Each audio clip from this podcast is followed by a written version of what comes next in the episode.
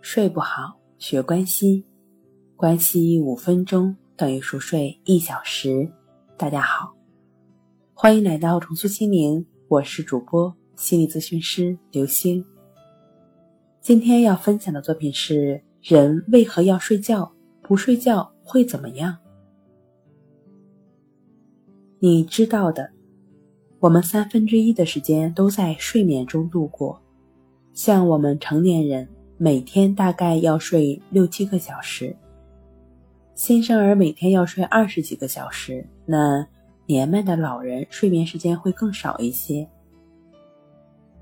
仅从时间上来看，睡眠貌似很重要，我们更喜欢用事实说话。在英国皇家学会汇报上公布了一则历史记录，记录了十七世纪末叶。一个特别会睡觉的人，名字叫塞缪尔·希尔顿。希尔顿身体结实健壮，并不肥胖。一六九四年五月十三日，希尔顿一觉睡了一个星期。他周围的人用了各种方法，也叫不醒他。一六九五年四月九日，希尔顿开始睡觉，人们请来医生给他放血。还用火熏烫，施以各种刺激，依然起不到任何作用。这次希尔顿这一觉睡了十七个星期，到八月七日才醒来。与此相反的也有一些人，他们的睡眠时间很少。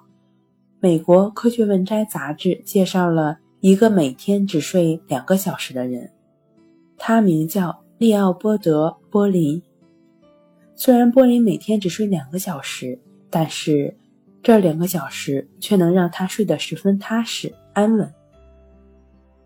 令人惊奇的是，虽然睡眠时间少，但波林精力充沛，每天可以连续工作十个小时，从来都不觉得头晕眼花。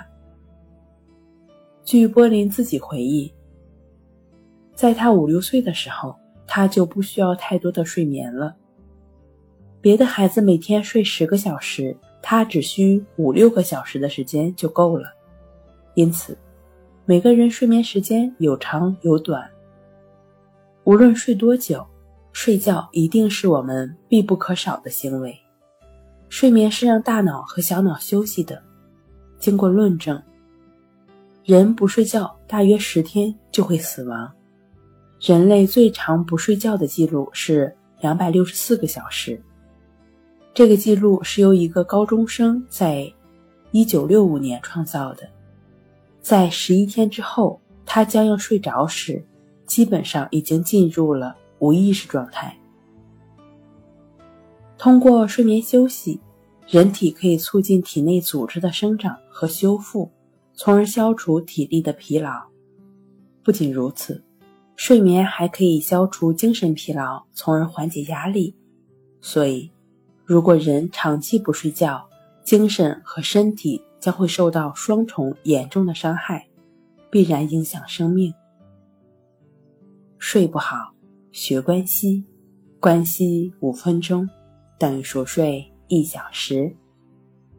好了，今天跟您分享到这儿，那我们下期节目再见。